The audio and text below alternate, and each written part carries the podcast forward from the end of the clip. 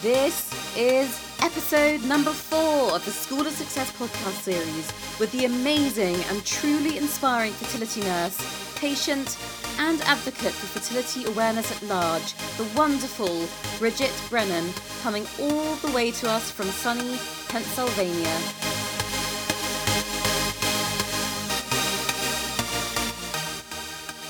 Welcome to the School of Success podcast series. My name is Melanie Pritchard, former lawyer turned success coach and corporate wellbeing trainer.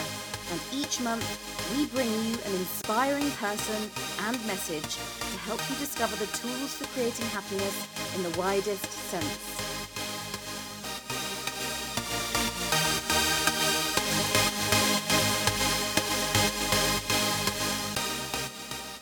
Germaine Greer said, the management of fertility is one of the most important functions of adulthood. Ritu Ghatourey said, Sometimes things happen in life that are not part of the plan. When that happens, do not give up on your dreams. Just find another way to reach them.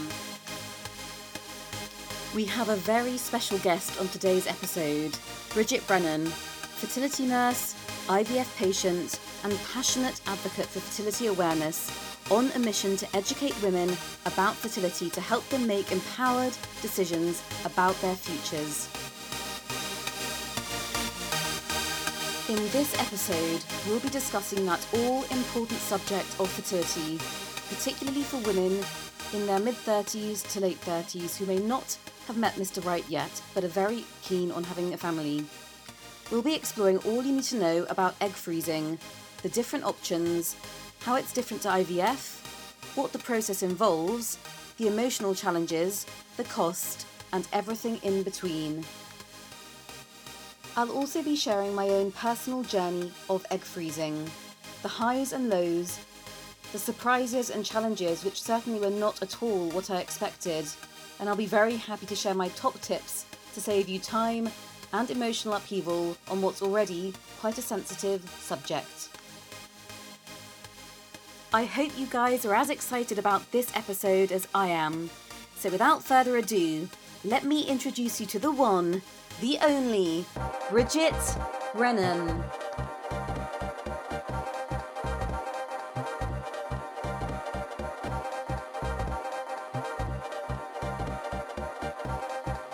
I'm absolutely thrilled to have you here, Bridget, on the School of Success podcast series. Thank you so much for being here. Much for having me. Um, also, very novel to be connecting with an American right now. Whereabouts are you kind of dialing in from? So, I currently reside in a town called Bryn Mawr in Pennsylvania in the United States. Oh, wow. Pennsylvania always sounds so intriguing and magical to me. You're more than welcome to visit anytime. Ooh, tempting offer. Um, before we plunge in proper to the podcast, Bridget, it would be lovely if you could just kick us off with a very brief summary of who you are and what you do. Absolutely. So, I am a wife, a mama uh, who works at a local fertility clinic called Main Line Fertility. Mm-hmm. There, I head up our monitoring team department, and also I am head of our egg freezing program as well. And on the side, I am on a mission to educate women about their option to freeze eggs and just bring awareness to fertility. Wow, fantastic. It sounds like you're very much a make a difference person to me. Um, could you just give us a brief rundown of your own personal story, Bridget, before I explain how I came across you? Absolutely, I'd be more than happy to. So um, I was diagnosed with a condition called polycystic, polycystic ovarian syndrome at 15 years old. Mm-hmm. Um, and what that is, that is a fertility slash endocrine disorder. And ultimately, it's an ovulation dysfunction. Mm-hmm. So naturally, I will only ovulate about two to three times a year, which a typical normal um, female should ovulate once a month mm-hmm. meaning 12 ovulations a year. Mm-hmm. Um, so, with that said, that is where the difficulty um, in conceiving comes because I don't always know when my ovulation was occurring. So, knowing that information, I proactively decided to freeze my eggs at 27 years old mm-hmm. um, in order to have um, somewhat of an insurance I don't want to use that word. Somewhat uh, to give me um, what am I looking for? Um, a plan B for the future um, mm. if I needed to use my eggs in case I had difficulty conceiving on my own. Fast forward, um, I got married to my husband. Mm-hmm. Um, we went to try to have our first child, and um, after multiple failed um, IUIs, we decided to um, thaw my eggs, create mm-hmm. embryos. Mm-hmm. we ultimately did conceive via IUI with my daughter, who will be three next week. Mm-hmm. And when we went to have our second child, that is when we used my frozen eggs from my cycle when I was 27 years old, and we have a one year old son from that cycle. Oh, wow. I mean, they look so cute. In your photos, you look like a little dream family to me, and your husband looks lovely too. Oh, thank you. So, um, Bridget, just just to check a couple of the terms there. Um, you mentioned IUI. So, am, am I right in thinking that you you froze your eggs when you were 27, um, and you were sort of triggered into thinking about that from the condition that you've suffered with um, since you were younger? Um, so, you did some egg freezing, um, and then you um, conceived one child through IVF, so through um, mixing eggs with sperm, and you conceived the other child through using your previously frozen eggs. Is that right? So conceived our first daughter daughter through something called IUI, so intrauterine insemination, mm-hmm. where um, they take my husband's sperm and inject it directly into my uterine cavity, and the fertilization will occur inside. Okay. My son was conceived via IVF from my frozen egg cycle from when I froze my eggs at 27. Mm-hmm. Um, and that's where I did a frozen embryo transfer cycle to conceive him using my frozen eggs. Wow. Okay, that's really interesting in and of itself. Um, we'll plunge into the sort of process and the you know the differences between sort of egg freezing and sperm donation, IVF, and all these terms um, later, so that we can help our listeners get clear there. Um, thank you for such a good run through of that, Bridget, and for sharing your personal tale. Um, so I came across you, Bridget, as you know, on Instagram. The beauty of modern technology. I was looking into egg freezing myself. Um, I'm in my mid 30s. Um, my twin sister had had a baby. I started to become a bit more aware of fertility and I started hearing some information about women's fertility dropping, particularly post mid 30s, that I found a bit alarming and scary, which is when I started um, researching egg freezing. And I don't know if you can relate to this, Bridget, but I found it very difficult to find much information online, bar um, lots of sort of fertility clinics selling egg freezing as you know quite a sort of one size fits all. Um, this is the way to ensure you can have children, and quite a lot of scaremongering. So I dived a bit deeper and started sort of searching on Instagram with terms like egg freezing, and that's what led me to you. And I found your account so helpful and comprehensive with handy stats um, and you know your personal story. And obviously, I then decided to go forward with um, egg freezing later on, having actually sort of consulted with about three different clinics, and I'm happy to share with listeners the kind of pros, cons, and things I wish things I wish I'd known then. Um, but you really helped give me some really powerful advice about the egg freezing process. So thank you again for for that support, Bridget. Absolutely. It was my pleasure. And that's why I'm on a mission to um, educate women like yourself about the process and hopes that I can give um, factual information for women to make the most informed decision for them. Yeah, I love that. And what I really like, especially about you, aside from your, your depth of expertise, is how warm and human you are. Like you're clearly passionate about this. And, and it really felt to me when I came across you that, that you're someone who doesn't just see egg freezing as a sort of money making um, clinical sort of transactional act, but you know you're someone who really comes across as having heart, who truly cares about your patients, and that's one thing I think is really important, particularly with um, something as vulnerable as egg freezing, frankly. Sweet of you to say. Thank you. that's true. Um, so, just to share with listeners, I'll be very happy to pipe in as we as we discuss this subject with my own sort of takeaways that I've learned through this process. I'm sort of two thirds of the way through the egg freezing cycle, which has been paused along with coronavirus. I was quite happy to have a little break, and I'm very um, happy to kind of open up and be vulnerable about that. What I found surprisingly easy, and some things that I found more challenging um, and more difficult throughout that. But I'd love to just start off probably with the obvious question, um, Bridget. Um, what is egg freezing for people that don't have a clue? Absolutely. So, egg freezing ultimately is the beginning process of IVF. Um, and what we're doing is each month, um, your ovary releases follicles, and inside each follicle, you hope to have one egg.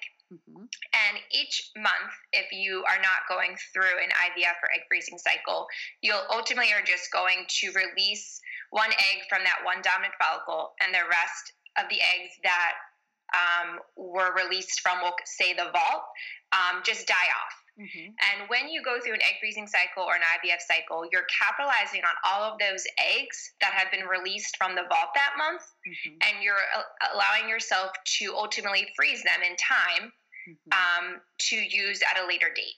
Hmm. What a fantastic summary! Brilliant. Um, and you, in terms of the egg freezing, um, what's the kind of role? Like, how how are the kind of ovary, ovaries stimulated to get the kind of maximum return of eggs for people who are investing in this process? So you would take subcutaneous hormone injections, mm-hmm. um, roughly for about ten to twelve days. Mm-hmm. At that point, you would take a trigger injection mm-hmm. that is um, called HCG. Mm-hmm. The HCG releases um, the egg from the follicular wall in order for the uh, physician to go in during a procedure called a retrieval mm-hmm. to extract the egg from that follicle in order to freeze that egg for a later date. Mm-hmm. Um, it's roughly a two week process.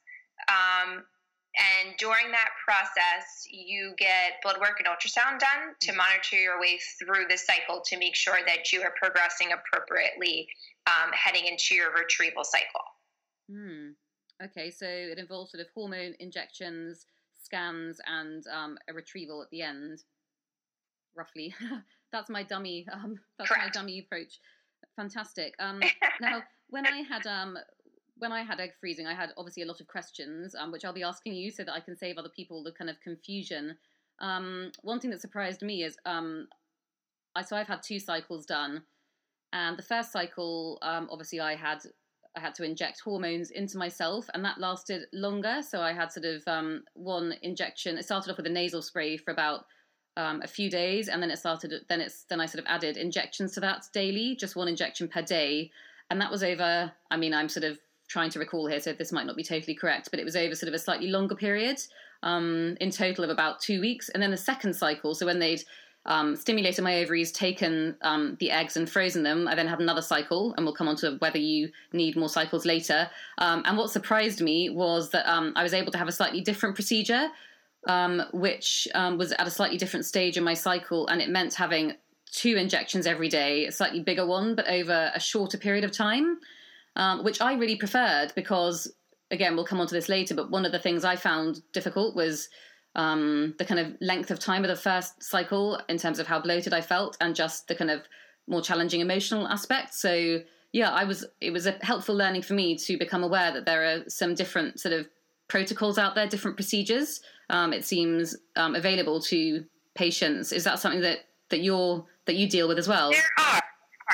There's um, there's not one size fits all. So hmm. um, an REI physician will take three main um, markers: an AMH, your age, and an FSH and compile a fertility protocol for you specifically. Mm-hmm. Those three things is really what allows them to formulate your medication protocol and how they anticipate you responding to the medications mm-hmm. and how they ultimately anticipate you responding at the end of the retrieval cycle, meaning how many eggs you ultimately are going to have to freeze. Yeah. So there's different medication protocols that you can use um, to obtain the best result for that specific patient. I see. So it's very much not a one size fits all approach. No, um, it's not. Mm-hmm. It should not be. Mm-hmm. Okay, great. Um, so just jumping into it, the next question I have when I, when I went to see um, this really nice consultant, um, I said to her, "How many cycles will I need to have done?" And um, she suggested that I probably need about ten eggs stored and that it would all be over by Christmas, I quote unquote. So I thought, great, that's in a month's time, brilliant. I can sort of, you know, do this, don't really want to do it, but it sounds like a good idea on balance, um, given I'm 37 and the kind of information that I'd sort of researched. Um, and after that, I started with the injections. Um, and the sort of hormone treatment and went regularly for scans with nurses to see how I was progressing.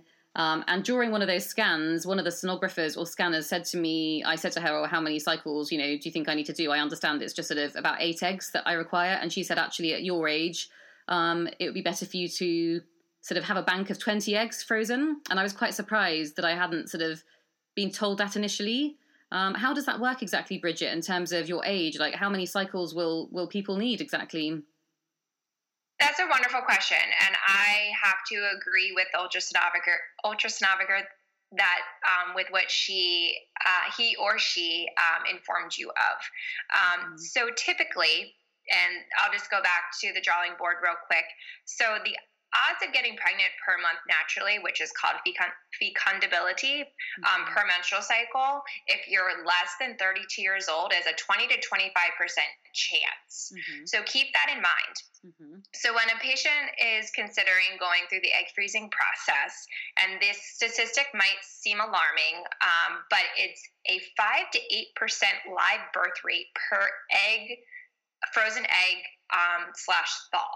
Mm-hmm. Um, so please don't let that scare you. Please don't let that deter you from going forward with the process. But what that ultimately means is big picture is you roughly need, depending upon your age, 10 to 20 frozen eggs per one live birth. Mm-hmm. So the younger you are, the less eggs you ultimately are going to need to freeze. Right. And I will give you an example for myself. So I was 27 years old when I froze my eggs.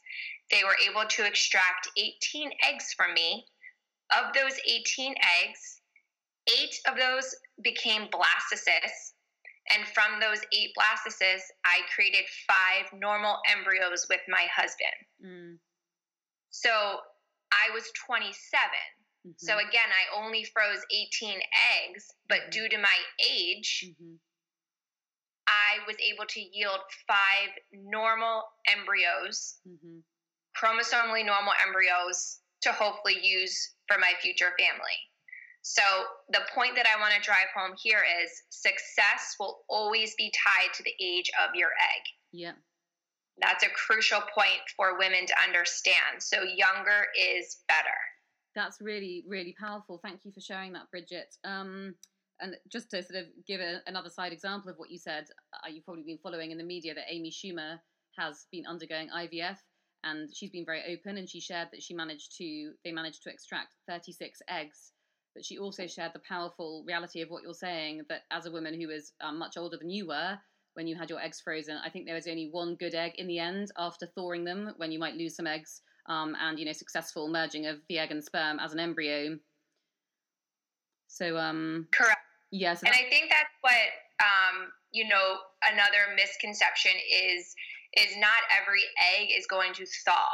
Mm-hmm. Not every egg is going to turn into a blastocyst. Yeah. Not every blastocyst is going to turn into an implanted embryo into the uterine cavity. And not every implanted embryo in the uterine, uterine cavity is going to turn into a live birth. Yeah, exactly. Yeah. Um, and as you say, the stats are very thought provoking and they're really good to be aware of.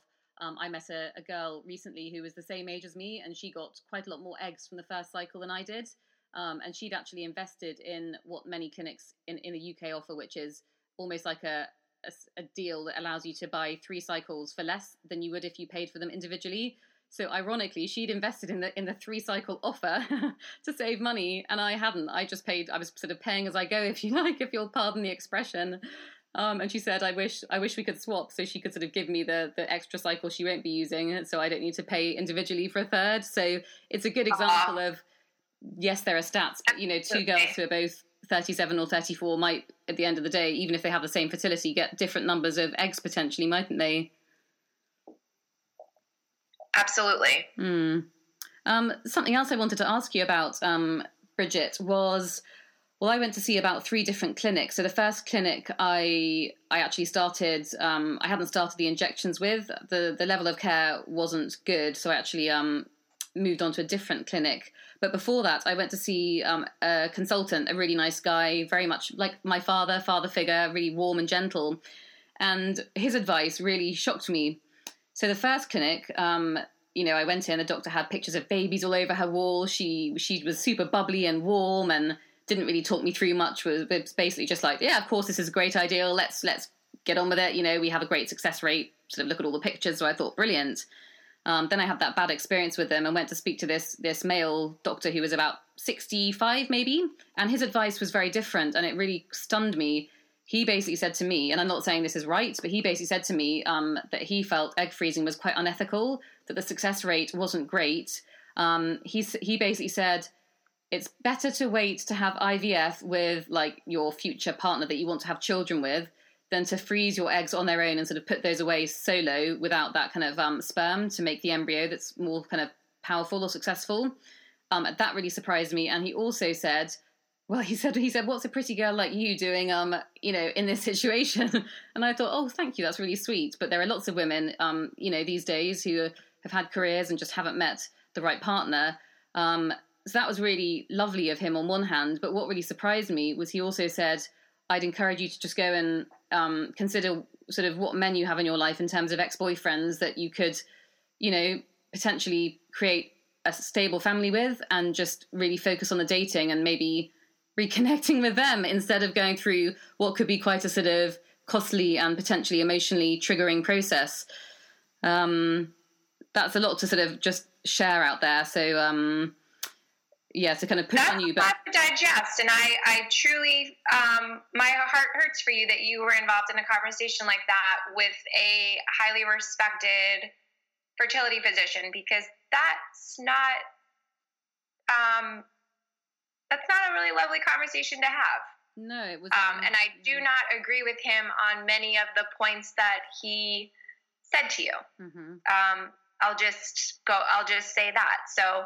Um, yeah, I, from an ethical standpoint, um, I think as long as expectations are managed, mm-hmm. egg freezing is empowering. Yeah. You know, uh, females can empower themselves by going through the egg freezing process as long as they truly understand at the end of the day what exactly it is. Mm. Um, and typically, to start the process, you're just gathering information about your present day fertility. And what I mean by that is you're getting an AMH drawn, so an anti Müllerian hormone level, and that's ultimately telling us what your ovarian reserve is. Mm-hmm. You're going to get an ultrasound done to see what your antral follicle count is. And ultimately, that's letting us know that month how many follicles were released from were released from the vault and how many do we potentially have to work with that month.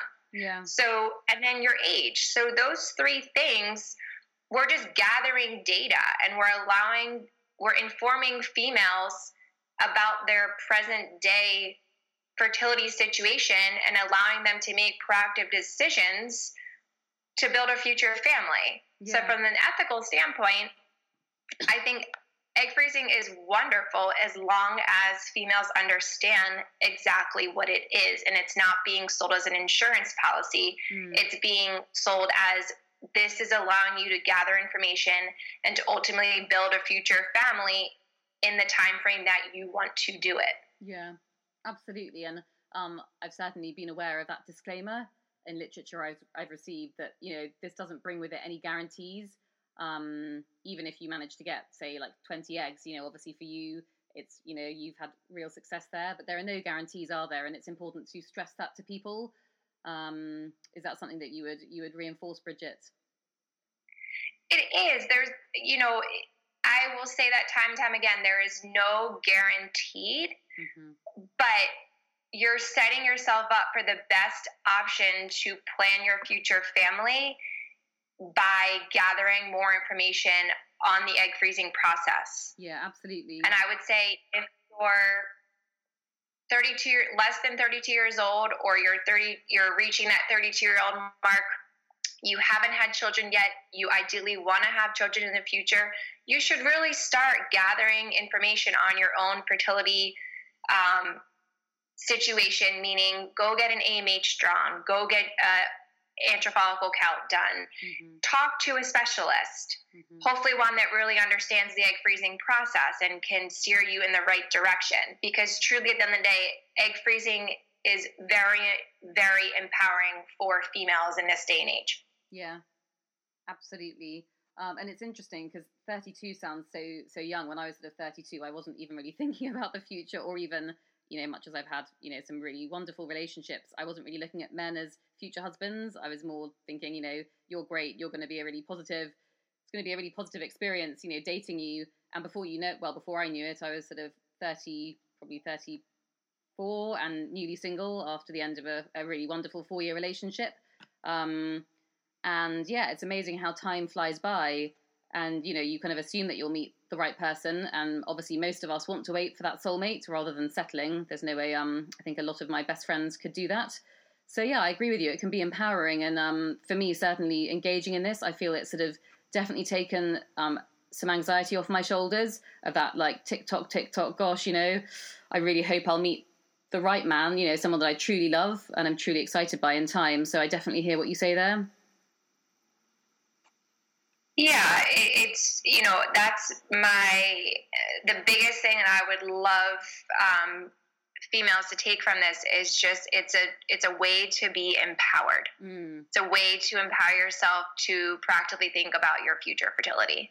Yeah. And I know 32 sounds young, mm. but again, just getting those that fertility check done, the AMH, the antral follicle count, um, an FSH. It's just allowing you to gather information and get ahead of a potential issue that you might not have known about yeah. if you didn't get that fertility check done until you were 37, 38, 39. Exactly. If you're getting it checked at 32, you're allowing yourself to figure out, okay, this is my present day fertility situation. Mm-hmm.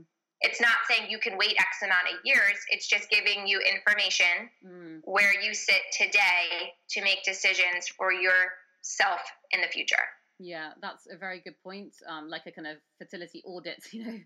Um, and much like much like sort of mental health, you know, it's something that can be very invisible. So we have a lovely friend who, you know, she's fit and healthy, beautiful, lovely husband. Um, they started trying for a baby. I think she was 32 and really struggled, and that revealed some um, you know, quite worrying fertility issues. Very happily, she's since had um, a little boy via IVF, which is fantastic.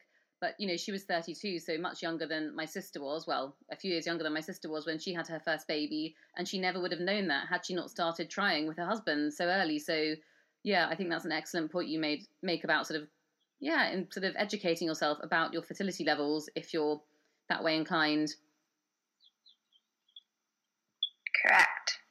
Um, something else I wanted to just touch on, Bridget. Um, so obviously that male doctor I spoke to basically said that he thought that egg freezing was um, slightly unethical. Um, obviously, you've given us the other side, which is what I was hoping you would do.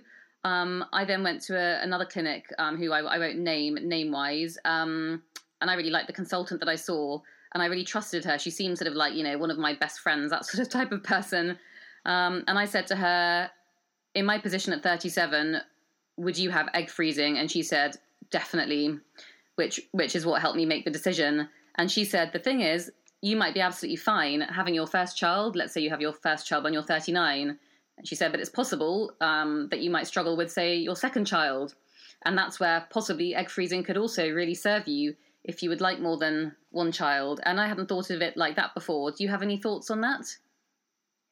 She was amazing to even have you think that proactively. And I agree with her 100%.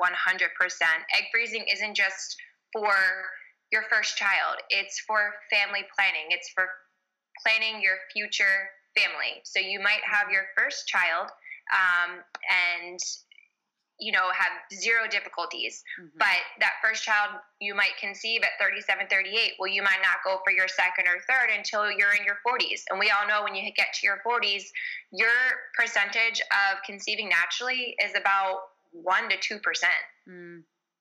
um, so that's where the egg freezing comes in play yeah. um, for future family planning.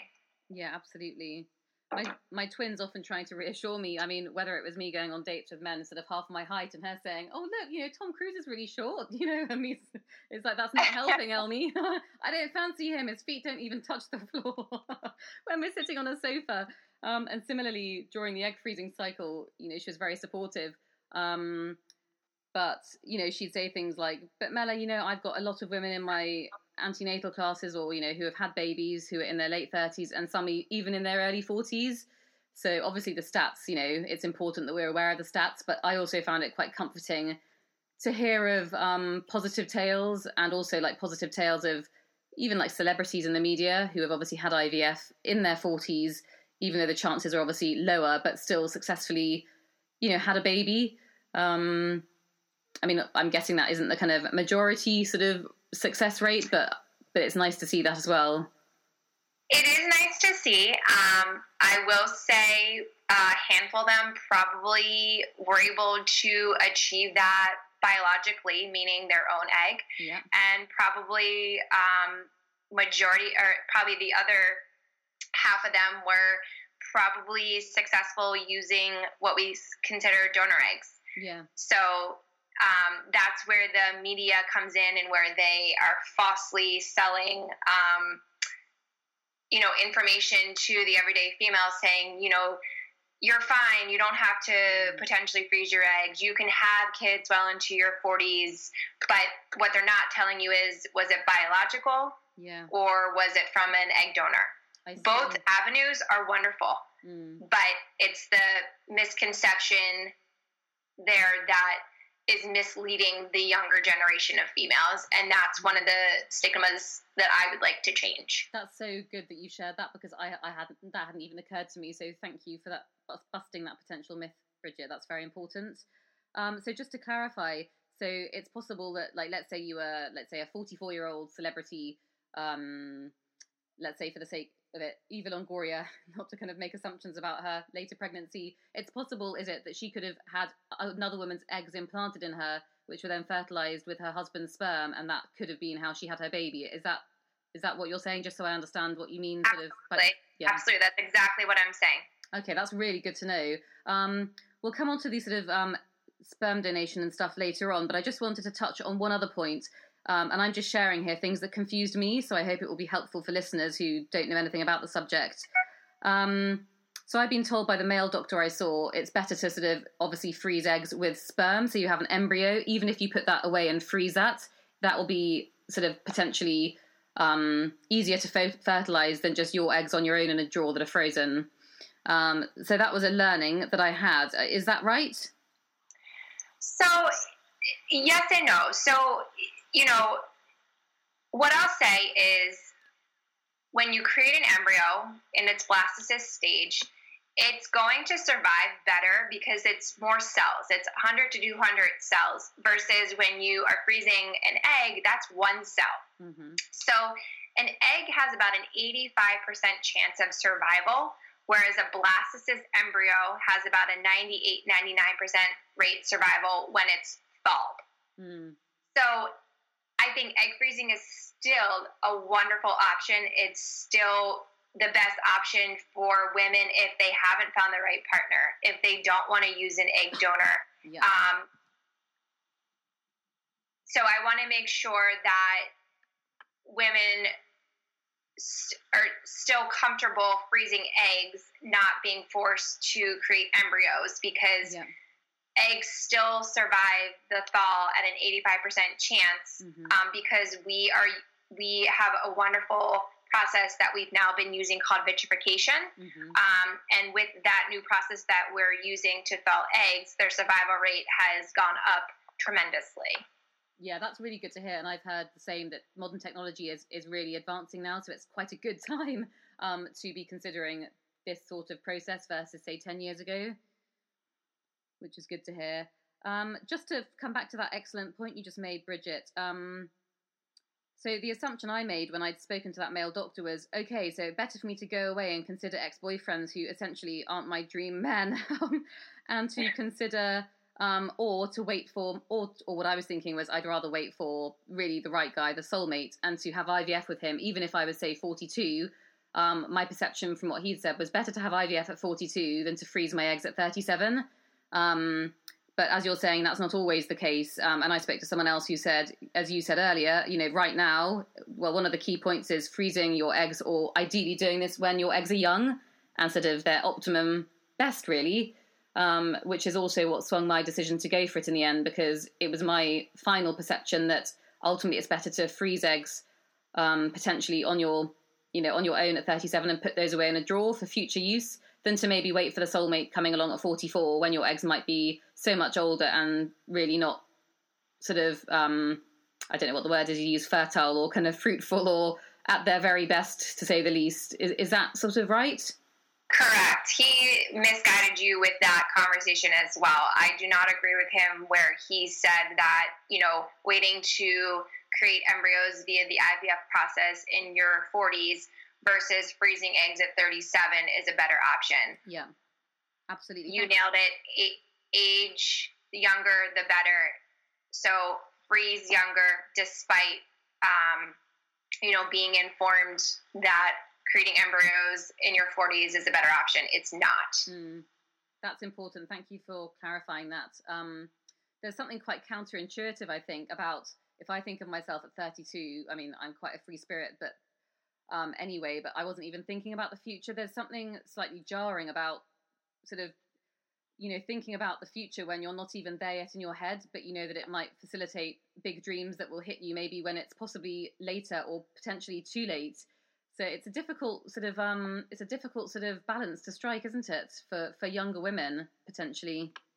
It is, and I think that's where um, you know being comfortable talking about this process. So myself, um, I'm comfortable educating women about egg freezing, educating women about their bodies, and I mm-hmm. think the more women are aware of how their bodies ultimately work, the more women are aware, you know, what's normal, what's not normal mm-hmm. when it mm-hmm. comes to their bodies is going to allow women to be more proactive, meaning just simply going to their doctor's office and having a conversation about something that might not be normal, which would ultimately allow them to be proactive and freeze their eggs when they weren't even thinking about it. Yeah. So I think it's education. Education is key. Knowledge is power. Totally. You know, and I think that's kind of what we need to to remember. It's more about just making sure women are aware of um, their fertility in order for them to think proactively earlier on in their life rather than later. Definitely, that's very well put. Um, yeah, thank you, Bridget, for clarifying. Um, just in case it isn't clear to anyone, because this wasn't clear to me um, before I'd spoken to the doctors and Bridget now, in case anyone's struggling with the terminology, um, so egg freezing is sort of literally putting your own eggs in a drawer, frozen, and the embryo that Bridget and I are talking about is when you sort of fertilize your egg with sperm, whether your husband's, your boyfriend's, or a sperm donor, um, which can be frozen in the same way, but obviously it's different because it's an embryo. There are sort of two different sides to that rather than the your own eggs on their own. That's right, isn't it, Bridget? Yes, correct. Great. Um, that probably sounds quite obvious, but I found that quite confusing to get my head around initially. Um, so perhaps this would be a good time just to ask um, you to tell us a little bit about egg donation, Bridget, because I was sort of adamant that I I didn't want to have um, a baby with a stranger. Um, so fertilizing my egg with you know sperm donor sperm. Um, could you tell us a bit more about that as an as, as an option? Because I know it's something that does interest um, quite a lot of women actually out there. Absolutely. So, are you referring to donor sperm or donor egg? Sorry, donor sperm. I'm getting my terms muddled. Okay. So, yeah, some women, you know, they reach a point where they are say to themselves, I haven't found the right partner, but I really want to become a mother. Mm-hmm. I don't want to wait any longer. This is important to me. I want to do it now. And at that point, that's when they would decide, hey, I'm going to create embryos with a um, sperm donor. Yeah. There's a whole profile they have to go through. Um, they, you know, get to see pictures. Um, there's a, a long process. Mm-hmm. Um, and ultimately, you purchase um, donor sperm. Mm-hmm.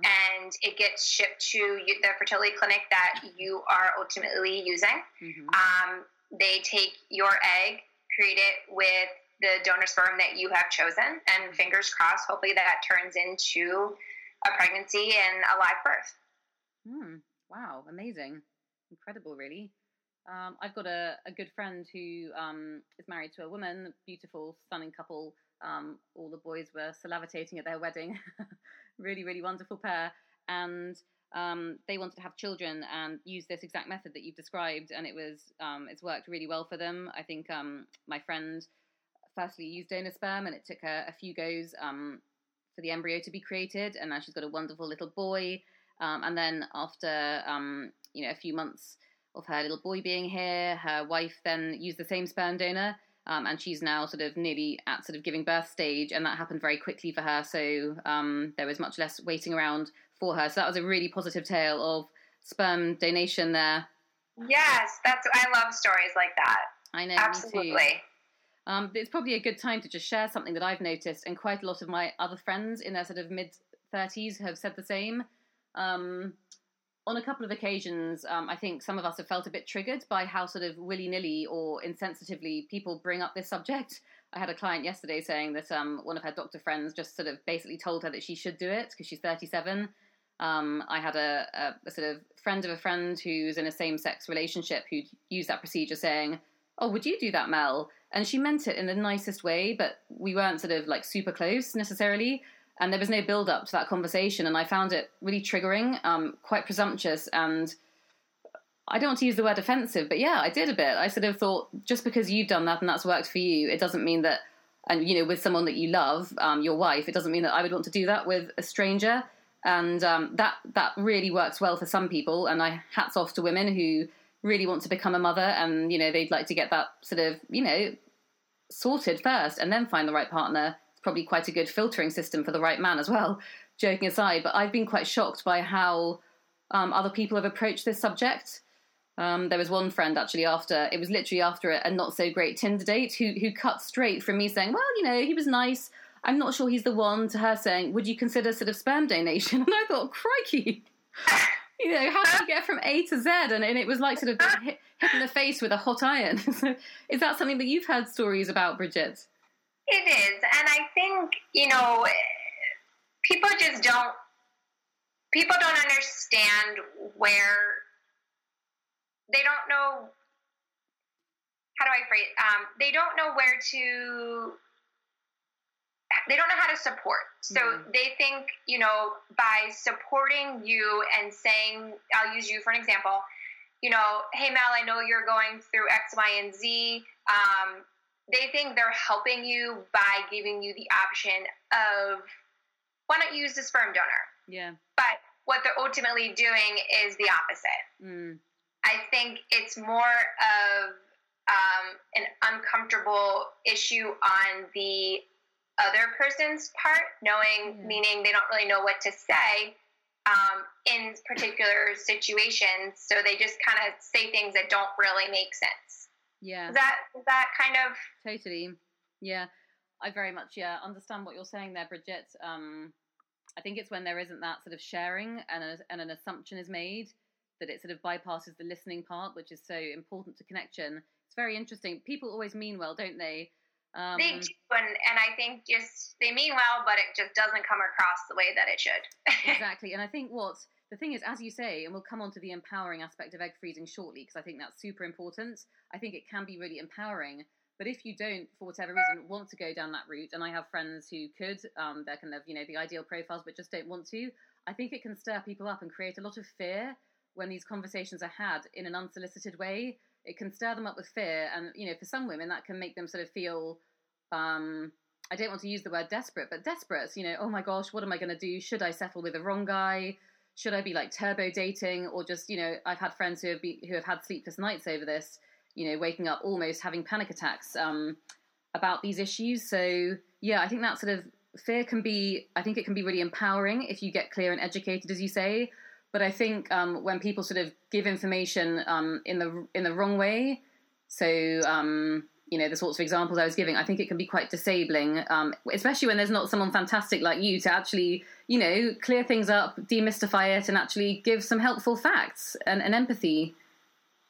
Correct. I couldn't agree with you more. Yeah.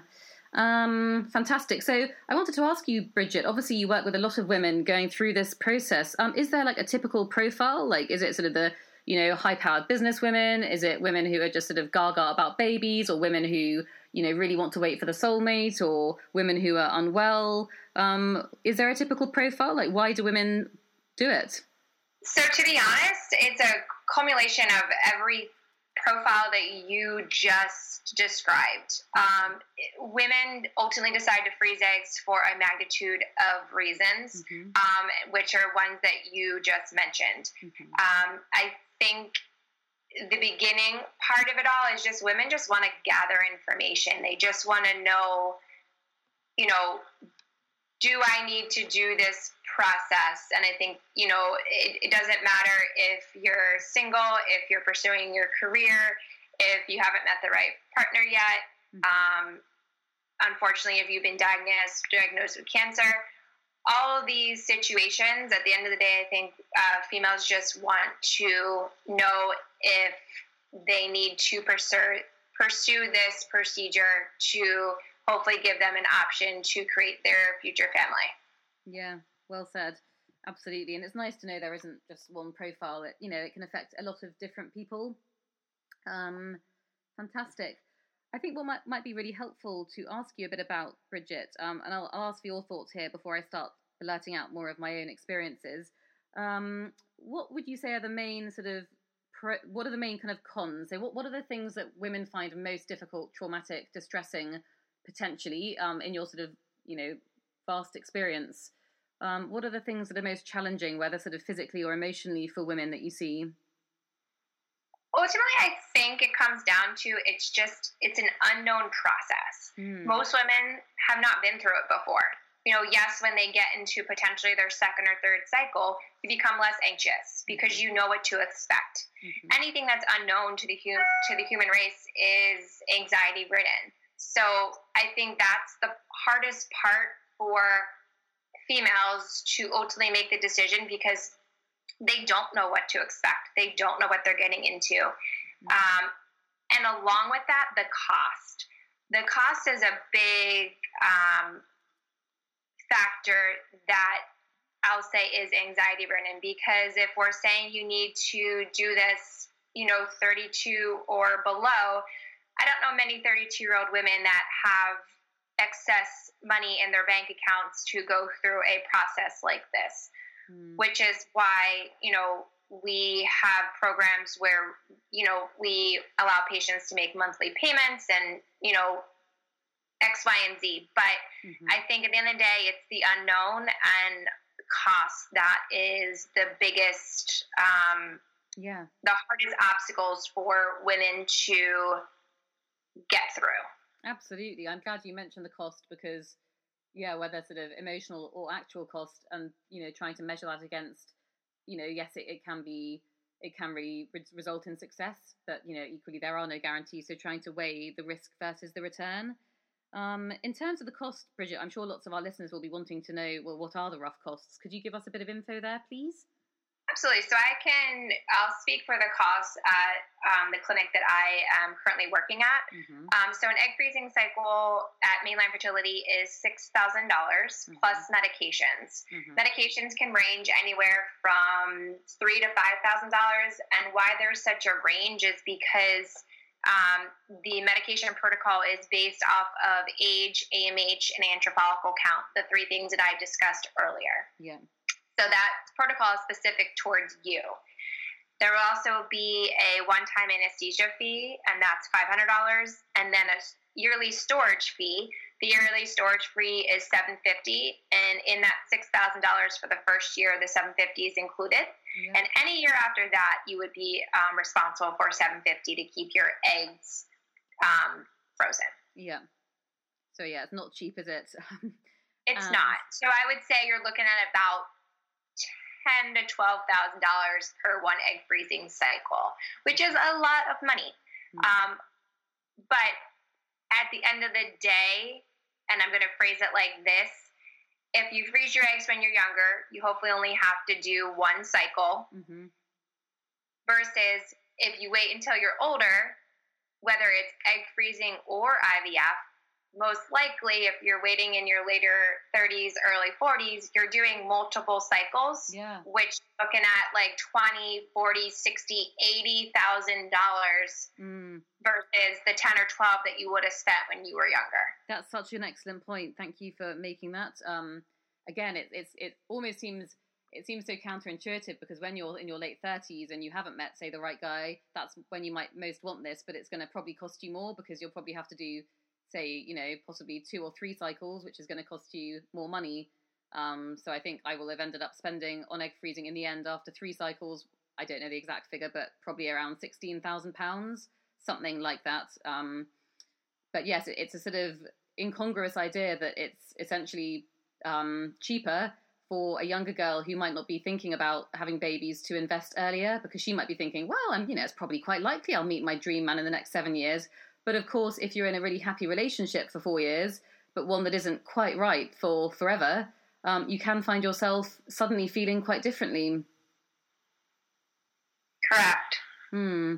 So, um, in terms of the physical aspects, Bridget, um, what are the when you meet clients, what are they most worried about in terms of um, sort of pain or injections or procedures? Like, what should our listeners sort of um, know sort of scares people the most, and what would you say about about those fears? So, the injections that the patient has to take, eh, they're subcutaneous injections, so it's a very very short needle. Mm-hmm. Um, so, as far as uh, pain um, it should potentially be a very quick sting. Um, you might experience some bloating, some cramping, some pressure, potentially a hormonal headache. You might feel a little bit more tired than you typically do because we are asking your body to do something that it doesn't do on a, a monthly basis regularly. Mm. Um, so we're asking it to go into overdrive. And while we're asking it to go into overdrive, your hormones are going wonky. And when your hormones go wonky, you just don't feel right. Mm-hmm. Um, so, but it's a very short time period, roughly two weeks, that you might not quite feel like yourself. But once you have your procedure, about a week post op, you should feel back to yourself. Right. And is that is that correct? Did you relatively feel yeah. okay roughly like a week after procedure, like yeah. almost back to yourself. It's interesting because um because I've had two cycles done so far. I had um slightly different experiences. So the first one when it was it was a longer length of injections. I found, by the way, for the for the listeners, I found the injections fine. They weren't painful. Like you have to get used to injecting yourself, but I found that fine. Um, so the first cycle, I had injections over a longer period, and a few days in, I did start to feel quite bloated. Like I could, I could notice that like doing skirts and things up was harder. Um, and towards the end, I I did re- feel really quite bloated, and I found that not necessarily difficult, but it was uncomfortable, and it reminded me it reminded me of the stuff that I didn't really want to be thinking so much about, like you know, will I have children? Will I, you know, you know, meet the right guy? So it was like a reminder of the more kind of psychological stresses I found, the bloating. Um, the second time around in the second cycle, I really preferred it because because it was so much shorter. Um, I felt slightly bloated for a couple of days, but much less so. And that was probably my least favorite aspect. The bloating, um, that was my least favorite. The injections were actually okay. Um, yeah, so I hope that's sort of helpful for people to know. And in terms of the actual procedure, I wanted to just ask you quickly about that because, again, I was told quite different things. So obviously, it's helpful for nurses to be really upbeat and positive, but one sonographer I had was so upbeat that she gave me the impression that it was like, oh, we'll whip, we'll whip you in at eight thirty. You'll be first on the list. It takes ten minutes, and then you'll be able to go home. It's basically just quite like a smear test. Um, so that was my perception. And then I rocked up at hospital um, with my sister, and they sort of said, right, well, you're not going until twelve o'clock. You're last on the list. So I was, that was just not what I'd been informed about. So that made me feel a little bit stressed. Um, and the first time I had it, had the procedure I did feel really groggy afterwards because obviously you're kind of heavily sedated and anaesthetized. Um, and I did feel I was surprised by how bruised I felt. So I felt um, it, I felt that it had been really quite an invasive procedure, nothing like a smear test. It wasn't horrific, but um, you know there was sort of some quite heavy bleeding after the first cycle, and um, I found it sort of challenging to kind of walk on the day. And I did feel um, it definitely got better after that sort of first day or two. Um, but what was interesting is after the second cycle, I had a different doctor do that procedure because it's just whoever is there on the day. Um, I felt much less groggy afterwards, and it did feel more like I just had a smear test. I could barely even feel that anything had been done. Um, I have no clue whether that was down to sort of the doctor's techniques or how the eggs had developed. Um, what are your thoughts on on that experience, Bridget? Yeah, so typically, procedure wise, um, you take your trigger injection, so the final injection that you take prior to your retrieval, 36 hours ahead of time. Mm-hmm. Um, we get we have our patients come one hour before their set procedure time. Mm. Um, we tell patients to expect to be at the office anywhere from two and a half to three hours from the time that they enter to the time that they leave. Wow. The procedure itself, is relatively quick. It's really about maybe like a 10 minute procedure. Mm-hmm. Um, Afterwards, though, we tell patients to go home. You're going to be a little groggy because you did go under anesthesia. Go home and rest. Mm-hmm. You're going to have a, probably a little bit of bloating, a little bit of cramping. When you do get your period coming off of the procedure, it's going to be heavy. You're going to have a pretty probably a heavy bleed. Mm-hmm. Um, but the procedure itself is quick. But the the procedure day itself, you're there for about two and a half to to three hours. Um, it's an ultrasound guided procedure um, where a little needle is going in, transversing into the ovary to extract the eggs out of the follicles. Mm. And that's very, very briefly explained. That's good. We like we like the um the kind of simple approach. It's easier to understand. Um, it sounds like it sounds like the place that you work is really good. Um, I won't name where I went, but I wasn't too impressed um, with the standard of care. Was a very, very, very busy clinic, and I'm sure they are because this is, you know, there are a lot of people having IVF and egg freezing.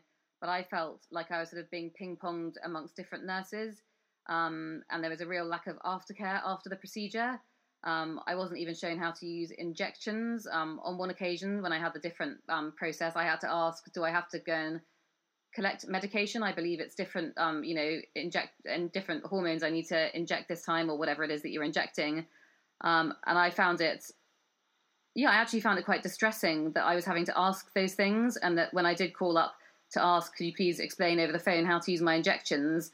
Um, the girl was so offhand and sort of said, well, you know, just do what your doctor said, do what the nurse said. And I said, but she didn't even explain how to use them. And you know, they're not they're not that difficult when you know how, but it's not like you can just sort of guess how to do it, can you? Correct. Um, well, I will say we do cater to international patients at our office. Um, so if anybody that is listening to this, I'd be more than happy to assist if needed. That's great to know. A trip to America with um, and you know, coming to your clinic for some wonderful care. Um, yeah, that's really good to know. And it's also interesting to hear what you said because you know you said you know your patients might be in for maybe sort of did you say about three hours in total or something? About two and a half to three hours procedure day. Yeah, whereas with for me it was again the whole thing could have been run much more efficiently, which would have reduced the stress for me. Um, so I think, you know, after I sort of waited the first time for about four hours, I was then kept in for at least sort of two and a half hours. And my sister, you know, I, the, the sonographer had said, oh, yeah, your sister's business meeting at lunch will be fine. And then my sister had to cancel a really important business meeting. And, you know, expectations weren't managed. So it sounds like your clinic does that really well, which is important we we aim to do that. That's one of our goals is to hopefully manage our patients expectations appropriately. Because when you do that you can decrease the anxiety level and that's very important. Definitely. We'll come back to the emotional aspects in a minute but um what would you advise bridget in terms of how do people research the right clinic? Like what do they look at? The success rates obviously that's important but um, one thing i wasn't prepared for was the lack of care that i found with two of the clinics that i went to. I mean I'm a very, like many of my friends and colleagues and clients, a very strong person, but I was left um, feeling really distressed by the lack of care um, on at least sort of three occasions with this particular clinic, and um, I really wasn't prepared for that. So, how can people work out where they're going to get that sort of care? Two things. I think word of mouth, so friends or family who have gone to a local clinic that can attest to how wonderful it is, and um, online reviews. Mm-hmm. Um, you know, because the on- online reviews are coming from patients specifically. Yep. So I think those two things, you know, putting statistics aside, you should get a good feel for the fertility clinic. Mm-hmm. And also do your research. You might have to interview clinics before you find the right one, and that is okay. Yeah. That is okay. You will know when you walk into a fertility clinic and you're sitting in front of a physician if that physician is right for you. Yeah. I think that's a really good point about looking at reviews because um, at the clinic I went to, it's got quite a big name and it's quite well known. And the consultant was lovely. I loved her, um, as I mentioned. Um, but some of the other people that I was sort of um, bounced around through lots of different nurses, Um, I had quite a different experience after my really glowing first impression. But and when then when I looked on Google reviews, I'd seen quite a lot of similar reviews um, with similar troubles. So I think that's a really powerful point. Look at Google reviews, look at reviews, and word of mouth. Definitely. Um, Bridget, can we just have a quick chat about the emotional aspects because we've heard about the physical sort of um, aspects of the process and possible challenges or things that are less challenging than people might assume. What do you think the main the main kind of emotional ramifications are for let's say for a moment single women looking at egg freezing? Yeah, it's an emotional roller coaster. Um, and if anyone tells you otherwise, then they're not being truthful. Mm. Um, you are investing your time, you're investing your body, you're investing your emotions into a process that you ultimately hope in the future is going to yield you your future family if that's the path that you end up having to take. Mm. Um, so I think the biggest thing is patients are anxious because again, it's unknown. You don't know the process. You don't know what to expect. You don't know how many eggs you're going to yield from it. All of it is unknown. And when we don't know what to expect, it's just anxiety provoking. And I don't know anyone who likes to feel anxious. Yeah. Um, so try to find somebody that either has been through the process or someone like myself that is an open book and can share the ins and outs with um, with the everyday female about the process. And I really truly believe that that's what helps women get through making a decision like this is being able to lean on um, a family member, a friend, or someone you've met on from an Instagram account to get you through to prepare you for what's to come. Yeah, absolutely, and that's something I found really helpful with you because I felt um, I felt a lack of support from the clinic I was with, and just hearing from getting advice from someone that I could feel had a heart that genuinely cared. You know, the way you said, "I'll be thinking of you." and gave me some advice about the number of eggs I should be storing. It just made all the difference feeling kind of seen and heard and supported. I'm so happy I was able to do that for you. No, you really were. Um, yes, and also I don't know if this is the same at your clinic, but at lots of clinics in London, they provide a counselling service. Is that something that you guys provide as well, if people want it? So we don't have an in-house counseling service. We um, will um, give patients information to set an appointment up with counseling services that we work with. We don't have in house counseling.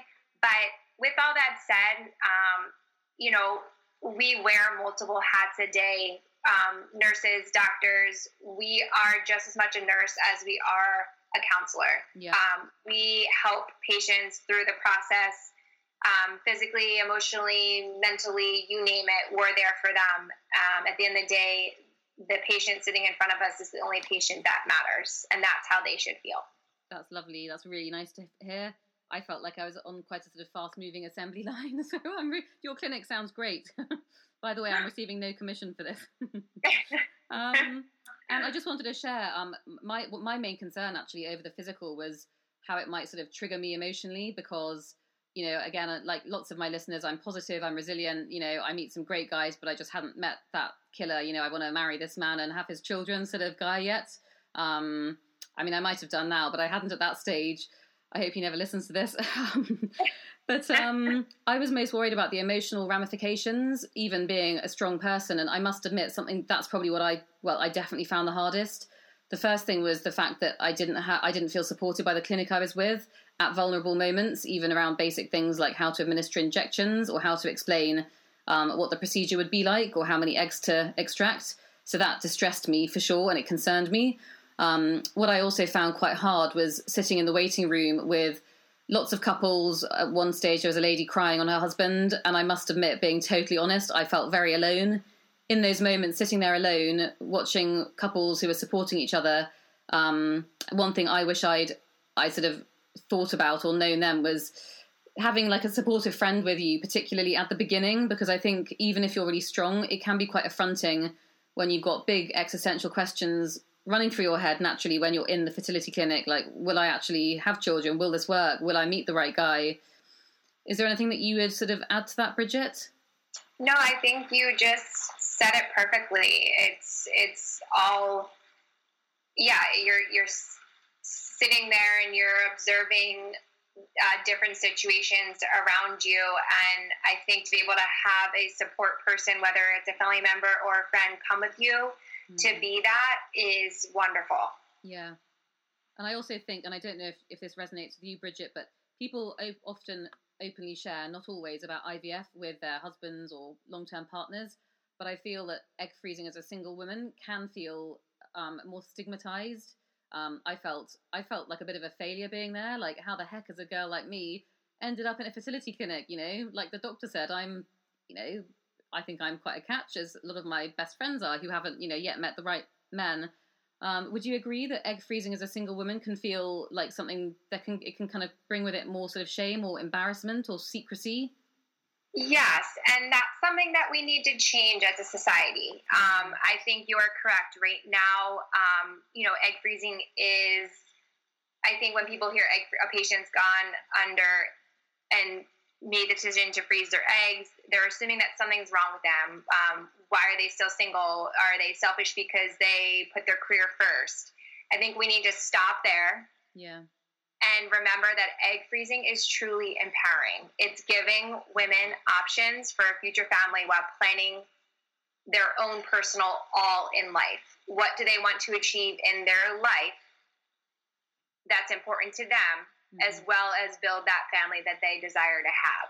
That is where egg freezing comes in. Yeah. And that's where it needs to be viewed as empowering mm-hmm. instead of stigmatized as a negative process that a female would go through. Yeah, I agree. And the more people that we have like you who are um, sharing what it's all about, the more it is actually empowering women. Um, and perhaps one of the great ironies is, as you say, there's no one size profile for all your patients, but certainly most of my best friends um, are single and they're all beautiful, you know, sexy, intelligent women. Um, and they've achieved great success in many areas of their lives, whether sort of business wise or, you know, friend wise or what they're doing with their lives. Um, you know, very very inspiring women. So I love what you say about empowerment. You know, it doesn't have to be seen as as something that you failed at at all. Correct. Or maybe we should flip the switch and start thinking that there's something wrong with all the men out there. Yeah. yeah. maybe it's not the females. Maybe it's the men. Yeah, and and as um, as people say, you know, there's a big focus on you know is a woman fertile, but you know we never know if men are fertile either, do we? Correct. So yeah, absolutely.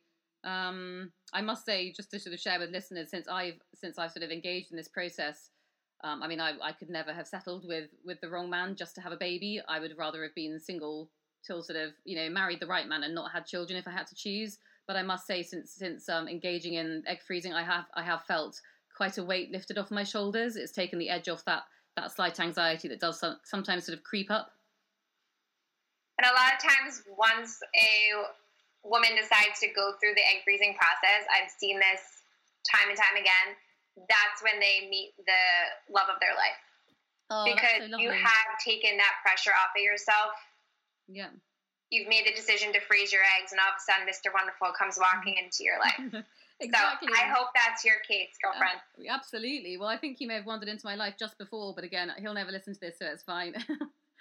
um, um, so obviously we're nearing the end now, um, Bridget. So I just want to check that there's nothing else that we, we were going to cover. Um, are there any things that you hear from your clients or your patients who say, "God, I just wish that I'd known X or Y that we haven't already covered that you think would be helpful for our listeners?"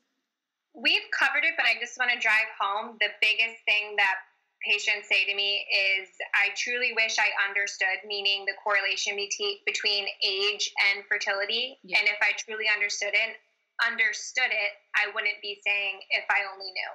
Mm. Yeah, if I only knew, absolutely.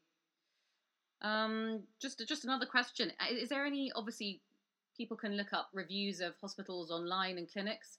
Um, is there an easy way to know what their success rate is? Because obviously they'll all say that they're successful, or is that quite hard to measure?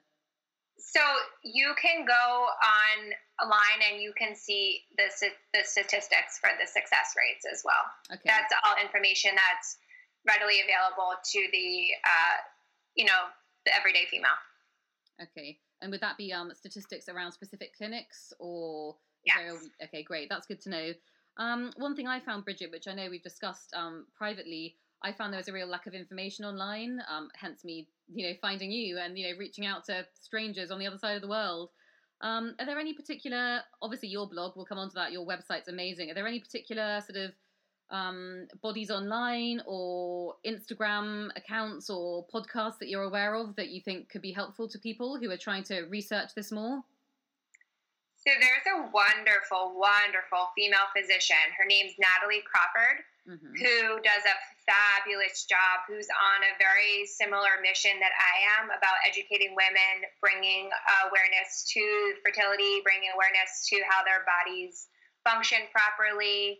Um, so I would strongly recommend following her account as well. Again, she's fabulous. She's a wealth of knowledge, and she truly believes empowering women with information is the best path to get them to their future family. Brilliant. That's really, really helpful. Thank you. Um, and I'd also advise listeners you can always put hashtag egg freezing or fertility into Instagram, and it's lovely because you connect with beautiful people like Bridget here who can really make a difference, even if they're across the pond. um, so let's just wrap up then. Um, was there anything else that you wanted to share, Bridget, that you wish that you'd shared or that we haven't touched on?